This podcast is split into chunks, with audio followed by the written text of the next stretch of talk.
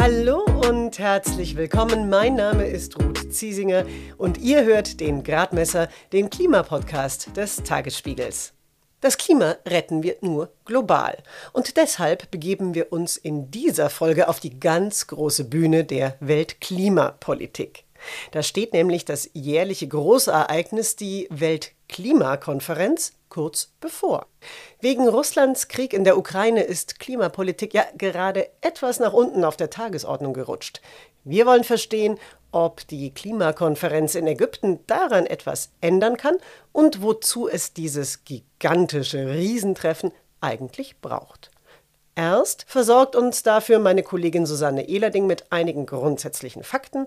Im ausführlichen Gespräch mit Lutz Weischer von Germanwatch geht es dann unter anderem um die Versprechen der vergangenen Weltklimakonferenz sowie die Glaubwürdigkeit der Bundesregierung. Und Kenias Klimaaktivistin Elizabeth Watuti sagt uns, warum der Klimagipfel Anfang November eine afrikanische Konferenz werden soll. Ich wünsche euch viel Spaß.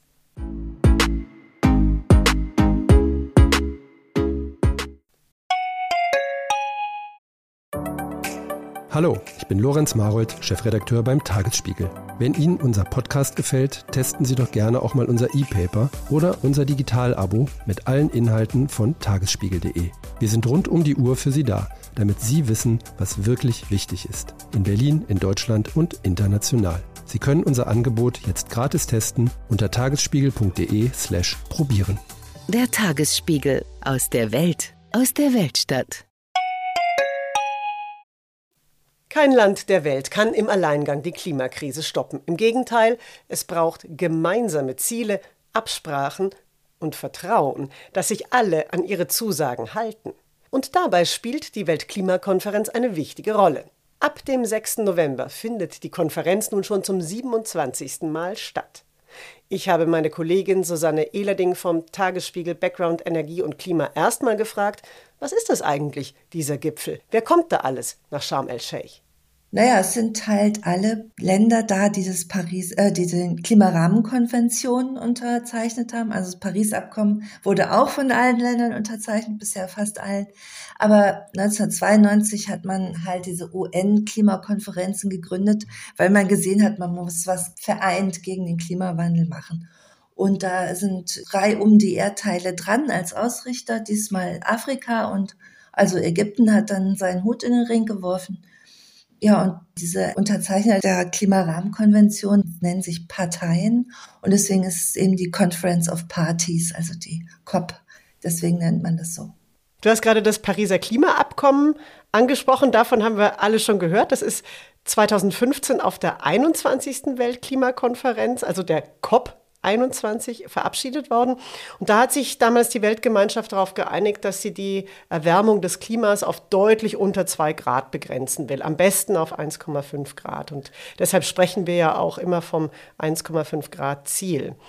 Kannst du erklären, was dieses Pariser Klimaabkommen jetzt für die einzelnen Staaten bedeutet? Ja, vielleicht noch ein Satz vorher. 1,5 Grad ist jetzt auch keine willkürliche Grenze. Das beruht schon darauf, dass man bei diesem Temperaturanstieg Kipppunkte erwartet, die wir nicht mehr zurückholen können. Ne? Also nur mal so. Aber zu deiner Frage. Also für die einzelnen Staaten bedeutet es, dass sie ihre Selbstverpflichtungen einhalten müssen, die sie eingegangen sind und äh, unter dem Paris-Abkommen. Da mussten die Staaten halt Ziele abgeben. Ob diese Ziele jetzt ausreichend sind, wird in einem Prozess untersucht und dann weiß man auch, sie reichen eben nicht aus. Aber es gibt eben keine Möglichkeit, einen Staat zu zwingen, mehr zu tun, als nötig wäre. Das ist halt der Nachteil. Und auf den Klimakonferenzen ringen dann immer die Vorreiter mit den Nachzüglern oder mit denen, die eben fossile Interessen haben und weiter auf das gegenwärtige Modell setzen, um eine Lösung dafür in der Konsequenz bedeutet das zum Beispiel, dass die 1,5 Grad in den nächsten Jahren auch einmalig schon überschritten werden könnten, wenn ein starkes El Niño-Jahr ist zum Beispiel. Und für die vom Klimawandel bedrohten Staaten heißt es natürlich auch, dass sie durch das Paris-Abkommen nicht ausreichend geschützt werden. Und auf den Klimakonferenzen stehen die auch deswegen immer stark auf und sagen, wir brauchen mehr. Du hast jetzt gerade gesagt, dass durch das Pariser Klimaabkommen die einzelnen Staaten nicht dazu gezwungen werden können, tatsächlich so viel Treibhausgase, ich sage der Einfachheit halber mal CO2, einzusparen, wie es eben notwendig wäre, um die Erderwärmung eben zu begrenzen, wenn das Pariser Klimaabkommen selbst da keine Zwangsmaßnahmen beinhaltet. Was für eine Rolle spielen denn dabei jetzt die jährlichen Weltklimakonferenzen? Wozu brauchen wir die? Ja, wir brauchen die schon, und zwar für den Schwung, für das Momentum, für den Druck, äh, das immer noch den Prozess aufrecht zu erhalten, zu sagen, hey Leute, es reicht nicht, wir müssen mehr machen. Wer kann noch mehr tun?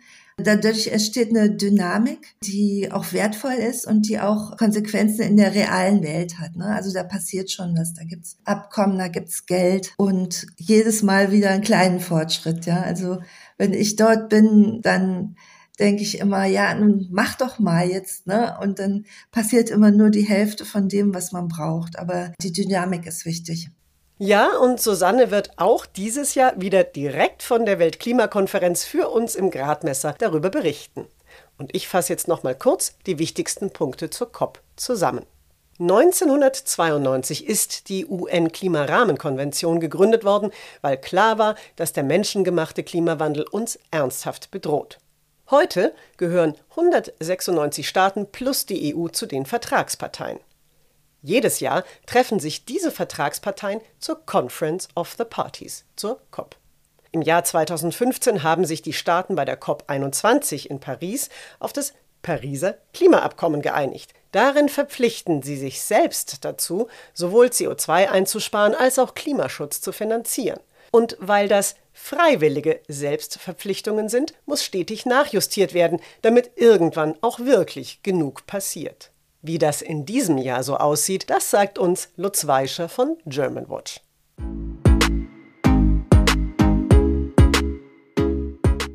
Germanwatch ist eine Entwicklungs- und Umweltorganisation, die es schon länger gibt als die UN-Klimarahmenkonvention. Lutz Weischer ist dort politischer Leiter. Er war schon auf einigen COPs. Nach Sharm el-Sheikh zur COP 27 reist er auch. Vorher haben wir im Videocall miteinander gesprochen. Bei der vergangenen, also bei der 26. Weltklimakonferenz vor einem Jahr in Glasgow, da hatten sich ja die Staaten der Welt nochmal ausdrücklich dazu bekannt, dass sie die Erderwärmung auf 1,5 Grad begrenzen wollen und auch, dass sie neue nationale CO2-Einsparziele verkünden würden bis zum Jahr 2030. Jetzt hat der Präsident der vergangenen COP, der heißt Alok Sharma, festgestellt, dass die Fortschritte da doch sehr langsam sind. Und er hat gesagt, jetzt zitiere ich ihn mal, Viele der Versprechungen, die wir gemacht haben oder auf die wir uns verständigt haben, sind einfach nur Worte, Papier. Das hört sich ja nicht so gut an. Was sagen Sie denn? Waren die Ankündigungen der vergangenen Weltklimakonferenz im Nachhinein heiße Luft? Das kann man eigentlich gerade noch nicht beantworten. Und das ist tatsächlich eine ganz wichtige Rolle der jetzt ähm, anstehenden COP in Ägypten, das beantworten zu können. Also so eine COP ist ein Moment der Wahrheit, wo äh, man eben hinschauen muss, sind Versprechen aus dem Pariser Abkommen, aber auch eben Versprechen von der letzten COP umgesetzt worden. Wir wissen, dass es auch sehr häufig so ist, dass wir eine fieberhafte Aktivität in den Regierungen beobachten in den wenigen Wochen vor der COP, weil allen auch klar ist, das ist der Moment der Wahrheit. Hier schaut die Weltöffentlichkeit hin. Wir können nicht mit leeren Händen dahin fahren. Wir müssen jetzt zeigen, wie wir an den Versprechen, die wir bei der letzten COP gemacht haben, weitergearbeitet haben, wie weit wir mit der Umsetzung sind. Insofern würde ich sagen, das wird man so richtig erst bei der COP selber sehen die grundsätzliche Einschätzung, dass nicht alles, was in Glasgow versprochen wurde, umgesetzt wurde, ist aber natürlich richtig. Auch gerade der Punkt, äh, dass alle Staaten versprochen haben, wir schauen uns unsere 2030 Ziele nochmal an und erhöhen unsere Ambitionen, ist eben nur von einigen umgesetzt worden.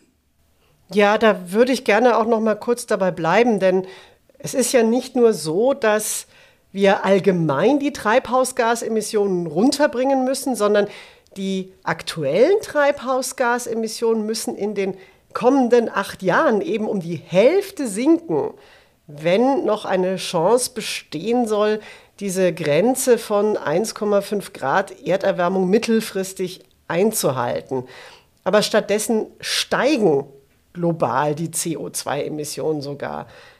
Kann denn da, so wie Sie das jetzt gerade beschrieben haben, eine COP, eine Weltklimakonferenz, dann so ein Momentum dazu entwickeln, dass dann doch insgesamt eine Entwicklung einen anderen Weg einschlägt? Sie kann auf jeden Fall dazu beitragen. Also dieser internationale Klimaprozess, man darf es nicht überschätzen. Es ist nicht so, dass durch eine COP alleine und auf einer COP auf einmal ähm, alle erkennen, wir brauchen jetzt mehr Klimaschutz, dann verbindliche nationale Ziele dort verkünden und dann äh, ist das Problem gelöst. Sondern das sind ja häufig auch aufwendige politische Aushandlungsprozesse, auch politische Machtkämpfe, die natürlich vor allem auch auf nationaler Ebene dann stattfinden, äh, die durch Wahlausgänge, durch Demonstrationen, durch sowas beeinflusst werden. Das, das kann sich nicht alles in internationalen Verhandlungen abspielen. Was wir aber natürlich schon auch sehen müssen, ist, dass eben das sind Kulminationspunkte des öffentlichen Interesses an der Frage. Und sind Punkte, wo die ganze Weltöffentlichkeit hinguckt. Wie weit sind wir denn auf dem Weg zu den Pariser Klimazielen gekommen? Und es ist auch richtig zu sagen, die Szenarien vor der Pariser COP gingen noch teilweise von einer Erderwärmung von bis zu sechs Grad, zumindest von vier Grad aus. Mit den Zielen, die in Paris, den völlig unzureichenden Zielen, die in Paris eingereicht wurden, waren wir dann schon bei einem Pfad ungefähr auf die drei Grad. Und bis Glasgow ist es gelungen, dass man sagen kann, wenn alle Zusagen umgesetzt werden, die die Regierung gemacht haben, alle Ziele, die sie formuliert haben, dann landen wir bei um die zwei Grad. Also da sieht man ja schon, dass es auch einen Fortschritt gibt, dass dieser Moment von wir gucken jedes Jahr hin, wir gucken uns jedes Jahr in die Augen und sagen, wer kann noch mehr machen, wer hat umgesetzt, was er versprochen hat und wer nicht, auch eine Wirkung entfalten kann. Sie haben jetzt gerade ein Stichwort gegeben, die Ziele, die man nennt, die müssen ja auch umgesetzt werden. Und da gibt es ja durchaus dann auch nochmal Differenzen in der Praxis. Jetzt muss man fairerweise sagen, dass zum Beispiel zwischen der letzten COP, also der COP 26 und der kommenden, äh, der COP 27 in Ägypten, da liegt jetzt Russlands Angriff auf die Ukraine. Und dieser Krieg, der hat jetzt unter anderem dazu geführt, dass die Preise für fossile Energien durch die Decke gehen und auf einmal wird einfach überall nach fossilen alternativen Energiequellen gesucht, um eben Ersatz zu finden für das russische Erdgas. Da frage ich mich, wie sehr torpediert denn jetzt dieser Krieg, den Moskau in der Ukraine führt, die internationalen Klimaschutzziele und deren Einhaltung? Eigentlich ist dieser Krieg und seine Folgen, was, was die Energiekrise, die Energiepreisentwicklung angeht, natürlich eine Erinnerung daran, wie dringend erforderlich es ist, dass wir auf erneuerbare Energien und Energieeffizienz setzen. Früher hat man vom energiepolitischen Zieldreieck gesprochen, Bezahlbarkeit, Nachhaltigkeit, Versorgungssicherheit. Mittlerweile sehen wir, in allen drei Dimensionen haben die Erneuerbaren die Nase vorn. Ich muss gar nicht mehr sozusagen abwägen in einem Dreieck, sondern wenn ich voll auf Erneuerbare setze, dann habe ich die sicherste, die günstigste und die umweltfreundlichste Energiequelle das wird durch diesen Krieg schon nochmal sehr deutlich. Und das sehen wir auch, dass äh, global die Investitionen in Erneuerbare sehr stark steigen, dass das Interesse daran steigt, dass wir auch von Ländern und politischen Akteuren, die bisher keine großen Fans waren, wenn ich mir zum Beispiel den polnischen Premierminister angucke, der sagt, wir müssen schneller werden beim Ausbau der erneuerbaren Energien wegen der Unabhängigkeit von Russland, Wer ein bisschen EU-Klimapolitik je verfolgt hat in seinem Leben, weiß, dass das für einen polnischen Premierminister eine ungewöhnliche Aussage ist. Ähm, in der Tat. Das, ähm, also da sehe ich schon auch einen starken Trend in Richtung der Lösungen, die uns auch bei der Bewältigung der Klimakrise weiterbringen. Und gleichzeitig dieses kurzfristige Problemlösung und wir müssen jetzt alle Energiequellen, die wir kriegen können, irgendwie nehmen, auch wenn sie fossil sind und ich habe das Gefühl, wir stehen da an so einem an so einer Wegscheide, wo sich noch nicht, wo noch nicht klar ist, wie sich das weiterentwickeln wird. Es gibt ja auch durchaus auch noch weiter Unternehmen, sage ich jetzt zum Beispiel, die durchaus ein Interesse daran haben, dass man eben noch nicht ganz so rasch aus den Fossilen aussteigt und denen diese neue Situation, wo man eben kurzfristig nach weiteren fossilen Ersatzquellen sucht, zu Pass kommt. Zum Beispiel in Großbritannien wird ja jetzt wieder oder soll jetzt wieder großzügig nach Öl und Gas gebohrt werden. Und es gibt interessanterweise auch in einigen afrikanischen Staaten Regierungen, die sehr daran interessiert sind, äh, mehr Erdgas und Öl aus ihren Ländern nach Europa zu bringen. Wenn man sich das jetzt auch im Blick darauf anguckt, dass diese COP ja eine afrikanische COP werden soll, was erwarten Sie denn da für eine Dynamik auf der Konferenz selbst? Ich glaube, das ist eine der großen Fragen, die man an diese COP stellen muss. Gelingt es hier nochmal eindeutig das Signal zu senden, die Weltgemeinschaft ist sich einig oder zumindest eine große Mehrheit der Länder ist sich einig, dass wir raus aus den Fossilen, raus aus Kohle, Öl und Gas müssen innerhalb der nächsten drei Jahrzehnte. Ist es ernst gemeint mit der Dekarbonisierung? Setzen wir diesen Pfad, der sozusagen mit Paris eingeschlagen wurde, weiter fort? weil es da eben gerade ziemlich viele Fragezeichen dran gibt. Durch diese kurzfristigen Krisenreaktionen, wo es eben auch eine Wiederinbetriebnahme von Kohlekraftwerken gab, den Bau von LNG-Terminals und so weiter. In erster Linie ist das erstmal auch eine Aufgabe für diejenigen, die diese Fragezeichen ausgelöst haben. Das sind natürlich sehr stark wir Europäer. Auch nochmal deutlich zu machen, unsere Klimaziele gelten wir haben jetzt mehr Emissionen, wir haben aber Klimaziele, die wollen wir einhalten. Das heißt, dass wir sozusagen eigentlich dann noch schneller werden müssen. Wir müssen aus Energiesicherheitsgründen auch schneller werden mit der Energiewende. Das heißt, wir gehen davon aus, dass sich eigentlich unsere Energiewende beschleunigt und wir deswegen unsere Klimaziele auch schneller erreichen werden. Das müssten wir sozusagen da glaubhaft deutlich machen und glaubhaft deutlich machen, dass wir den Rest der Welt auch bei der Energiewende unterstützen werden. Was wir von einigen afrikanischen Regierungschefs hören, ist tatsächlich zu sagen, für die Energieversorgung des afrikanischen Kontinents brauchen wir auch fossiles Gas. Dafür wollen wir neue Förderquellen erschließen. Ich finde es aber wichtig, dass man auch sagt, wir hören allen afrikanischen Stimmen zu. Es gibt auch afrikanische Regierungen, die setzen ganz klar auf erneuerbare Energien und nicht auf fossile, weil sie auch sagen, es ist teurer, es führt zu Gesundheitsschäden, es heizt die Klimakrise an. Und wenn wir es exportieren wollen, wissen wir ja auch gar nicht, wie lange wir überhaupt einen Exportmarkt haben. Also wer jetzt dem Senegal sagt, wir unterstützen euch dabei, neue Gasfelder zu erschließen und ihr könnt das dann auch nach Europa verkaufen, entweder meinen wir diese Aussage nicht ernst oder wir meinen unsere Klimaziele nicht ernst. Also eins von beiden ist nicht ernst gemeint. Ähm, man muss natürlich fürs Klima hoffen, dass die Klimaziele das ernst gemeinte ist. Aber aus einer Entwicklungsperspektive des Senegals ist es natürlich dann problematisch, wenn man sozusagen mit Stranded Assets dann dasteht. Also ich glaube, da gibt es auch sehr unterschiedliche afrikanische Perspektiven auf die Frage und unsere Aufgabe als reiche europäische Länder, die ganz viel dieser Unsicherheit, wie eigentlich die Energiezukunft der Welt jetzt sein wird, ausgelöst haben, ist es, erstens deutlich zu machen, was unser eigener Weg sein soll und zweitens aber auch Unterstützungsangebote zu machen. Also zu sagen, die afrikanischen Länder, die jetzt voll auf die Energiewende setzen wollen, die kriegen dafür auch von uns die nötige Unterstützung. Sie haben jetzt den Senegal angesprochen, dann spreche ich jetzt den Kanzler Olaf Scholz an, der eben im Senegal war und dort über Investitionen in ein neues Erdgasfeld gesprochen hat. Wie glaubwürdig empfinden Sie denn die Bundesregierung so insgesamt in ihrer Politik da? Denn Einerseits ist man im Senegal, bietet Investitionen an und andererseits warnt man dann beim Petersberger Klimadialog vor einer Rückkehr der fossilen Energien. Also kommt's da, wann, wann kommt es da zum Lackmustest, in was für eine Richtung man wirklich geht?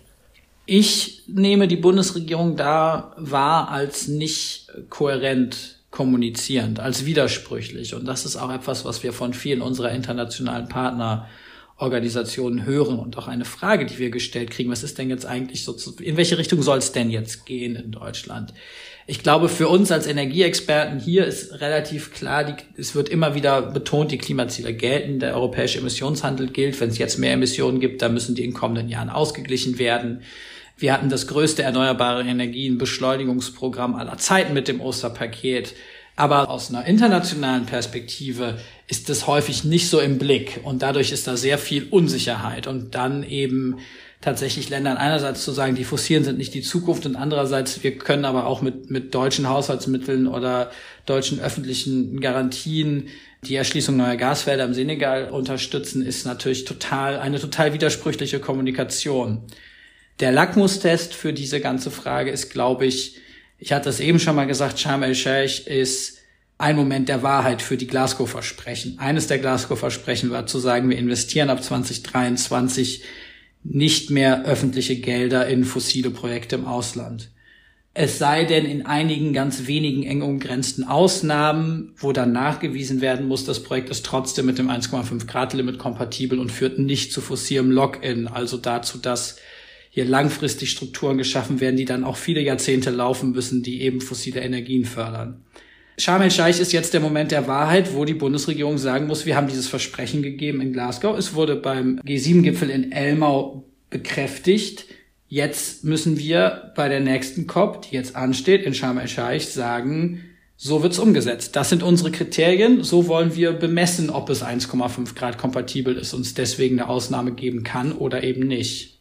Da geht's ja eben auch um Glaubwürdigkeit. Und wenn man das Thema Glaubwürdigkeit anschaut, dann kommt man bei den Weltklimakonferenzen nochmal auf einen anderen Bereich. Denn im Rahmen des Pariser Klimaabkommens, da haben ja schon 2015 die Industriestaaten versprochen, dass sie den armen und Entwicklungsländern beim Klimaschutz und bei der Anpassung an den Klimawandel helfen wollen weil eben diese Länder einerseits am allerwenigsten zum Klimawandel beitragen, aber eben am allermeisten darunter leiden in der Regel. Und deshalb sollten sie, das war so dies, worauf man sich geeinigt hat, sie sollten ab dem Jahr 2020 für Klimaschutz und Anpassung, das ist im COP-Sprech Mitigation und Adaptation, jedes Jahr 100 Milliarden Dollar bekommen. Und bisher bekommen sie das Geld eben nicht. Also sie bekommen schon was, aber sie bekommen weniger oder sie bekommen es als Kredit oder ähnliches. Ist das eine Gefahr für die künftige Zusammenarbeit, zum Beispiel zwischen afrikanischen Ländern und der EU, gerade wenn es um Klimaschutz, erneuerbare Energien, Investitionen darin gehen?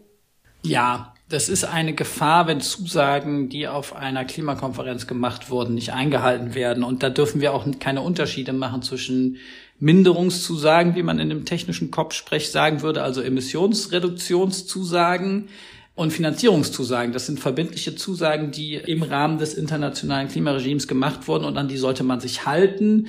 Sonst ist es schwer von seinen Partnern zu verlangen, dass die sich an ihre Zusagen halten.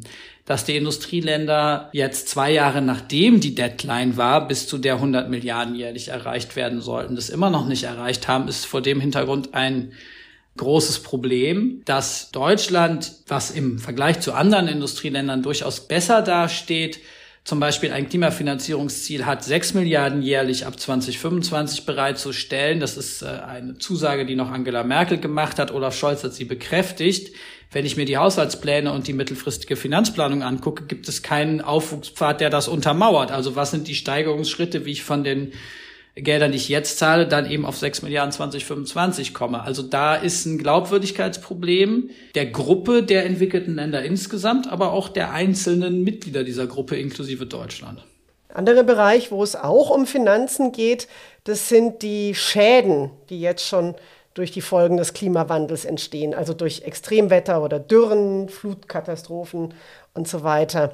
Und da sind auch die afrikanischen Staaten sehr daran interessiert, dass dieses Thema, das ist dann Loss and Damages, auf die Tagesordnung kommt. In den vergangenen Jahren gab es da durchaus viel Streit. Jetzt hat gerade erst vor kurzem die SPD-Entwicklungsministerin Svenja Schulze im Rahmen der G7 einen finanziellen Schutzschirm für die ärmsten Länder angekündigt. Und sie hat gesagt, dass quasi der Startschuss dafür dann in Sharm el-Sheikh fallen soll.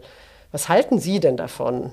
Dieser Schutzschirm ist eine gute Sache, weil es endlich mal Bewegung gibt in der Debatte über die Finanzierung von Schäden und Verlusten.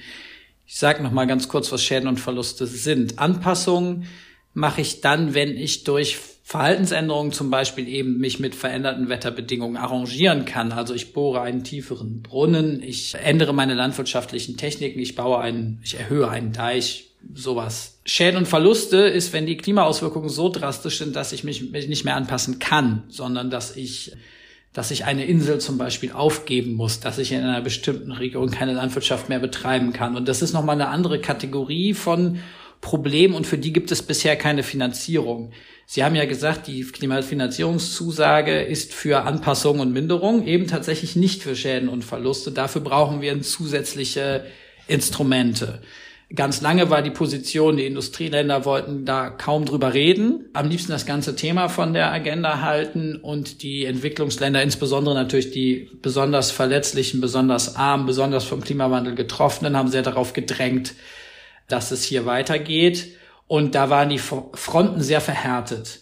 Äh, wenn jetzt es eine G7-Initiative gibt, also vom Club der reichen Industrieländer für dieses globale Schutzschild und es gab auch in den Texten der Ministererklärungen, auch der Außenminister und der Klimaminister innen während der deutschen G7-Präsidentschaft jetzt erstmals die Anerkennung zu sagen, wir wissen, dass es Finanzierung für Loss and Damage braucht und wir wissen auch, dass wir als G7-Länder dazu beitragen müssen. Äh, also da ist Bewegung in die Debatte gekommen. Ob das schon ausreicht, damit man ein gutes Ergebnis in Sharm el-Sheikh dann erreicht und tatsächlich die Verständigung auf den Finanzierungsmechanismus wird man sehen. Aber es ist schon mal gut zu sehen, dass hier jetzt irgendwie wieder Bewegung da ist und Lösungen und Diskussionen möglich sind. Was müsste denn in Ägypten passieren, damit Sie sagen, die Weltklimakonferenz hat jetzt zwar nicht das Weltklima gerettet, aber sie war trotzdem ein Teilerfolg, sage ich jetzt mal. Und was könnten die deutschen Regierungsvertreterinnen denn dazu beitragen? Wir müssten in Ägypten erstens das mit dem Moment der Wahrheit gut hinkriegen. Also, dass es wirklich eine ernste Bestandsaufnahme gibt, wie weit sind wir und wo sind wir auch noch nicht weit genug gekommen, um tatsächlich die Lücke zu 1,5 Grad zu schließen. Darauf aufbauend soll unter anderem in Ägypten auch ein Arbeitsprogramm zur Emissionsminderung verabschiedet werden, wo man dann auch Lehren daraus ziehen kann. Also warum sind wir denn nicht so weit gekommen? Vielleicht gucken wir uns die einzelnen Sektoren auch nicht genau genug an. Vielleicht muss man nochmal in einem anderen Form im Vorreiterländer zusammenbringen oder so. Also, dass man wirklich sagt, wir machen jetzt nicht nur eine Wiederholung von Glasgow und sagen bis nächstes Jahr jetzt aber wirklich, sondern wir untermauern das auch nochmal mit anderen Formaten, die das vielleicht wahrscheinlicher machen, dass es bis nächstes Jahr aber wirklich nochmal auch Zielerhöhungen von weiteren Ländern gibt. Dann müsste es einen Fortschritt bei der Finanzierung für Loss und Damage geben, eine grundsätzliche Einigung darüber, dass es einen Finanzierungsmechanismus geben soll.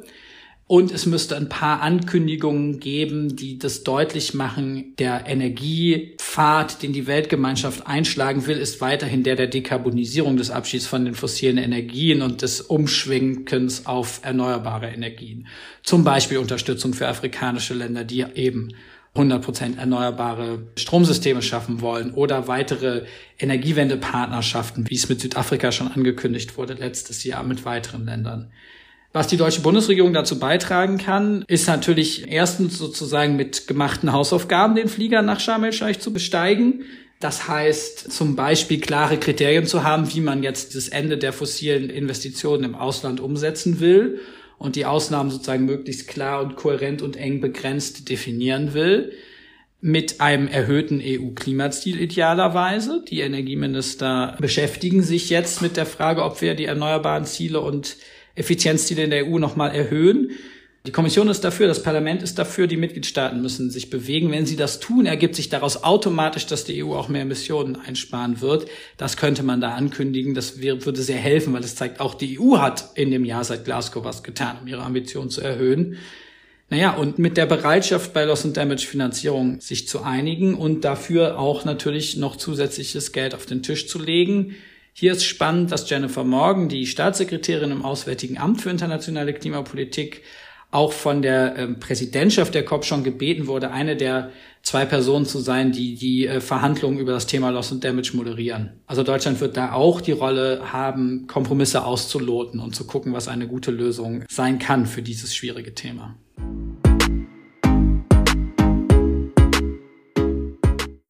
Sharm el-Sheikh wird also ein Moment der Wahrheit sein, sagt Lutz Weischer, weil sich dann zeigt, was zum Beispiel von vielen der Versprechen reicher Industriestaaten wie Deutschland zu halten ist. Wie wichtig gerade für die ärmsten Länder das Thema Vertrauen ist, das betont auch die kenianische Klimaaktivistin Elizabeth Watuti. We have completely lost trust wir haben das Vertrauen komplett verloren. Jahrelang haben die Staats- und Regierungschefs in internationalen Konferenzen erst etwas versprochen und dann sind sie nach Hause gefahren und haben das Gegenteil davon gesagt. Einfach gesagt, sie haben uns angelogen. Eine der Chancen der COP27 wäre es jetzt, wenn die Staats- und Regierungschefs die Klimakrise wirklich ernst nehmen und versuchen würden, dieses verlorene Vertrauen zurückzugewinnen. Und zwar indem sie sicherstellen, dass die ganzen finanziellen Versprechen, die sie für Klimaschutz und Klimaanpassung gemacht haben, auch erfüllt werden. Und indem sie sicherstellen, dass es darüber hinaus Geld für die Kompensation von Schäden und Verlusten durch die Klimakrise gibt. Es wurde viel zu lange nicht genug für den Klimaschutz getan. Jetzt können sich die Menschen den Veränderungen oft nicht mehr anpassen, weil wegen der Klimakrise ohnehin schon die Ernten ausfallen, weil Hungersnöte herrschen und weil ihre Art zu leben nicht mehr möglich ist. Das schreit nach Nothilfe, aber die wird im Moment nicht geleistet. Die Staats- und Regierungschefs müssen jetzt ihre Versprechen erfüllen. Sie müssen sicherstellen, dass bei der COP27 nicht wieder nur geredet, sondern auch gehandelt wird. Wir können nicht über dieselben Sachen immer und immer wieder nur verhandeln. Kenias Norden liegt am Horn von Afrika, das unter der schlimmsten Dürre seit 40 Jahren leidet. Millionen Menschen können in der Region nichts mehr anbauen, finden kaum noch Wasser, sind vom Hunger bedroht und verlieren ihre Heimat. Elizabeth Watuti reist vor der COP zu politischen Treffen durch Europa. Manchmal, sagt sie, hat sie den Eindruck, dass die Europäer noch nicht so richtig verstehen, wie existenziell die Klimakrise ist. Wir werden jedenfalls aktuell über die Ereignisse auf der COP berichten. Vorher macht der Gradmesser allerdings zwei Wochen Pause wegen der Herbstferien. Ich werde diese Zeit unter anderem dazu nutzen, eure E-Mails zu beantworten, die bei mir im Postfach liegen und über die ich mich sehr freue. Vielen lieben Dank nochmal dafür und wer es noch nicht weiß, ihr erreicht mich unter gradmesser.tagesspiegel.de. Den Gradmesser selbst findet ihr auf allen bekannten Podcast-Plattformen. Wenn ihr ihn abonniert, verpasst ihr keine Folge mehr. In diesem Sinne, ich freue mich sehr, wenn ihr beim nächsten Mal wieder mit dabei seid. Mein Name ist Ruth Ziesinger. Ich wünsche euch alles Gute.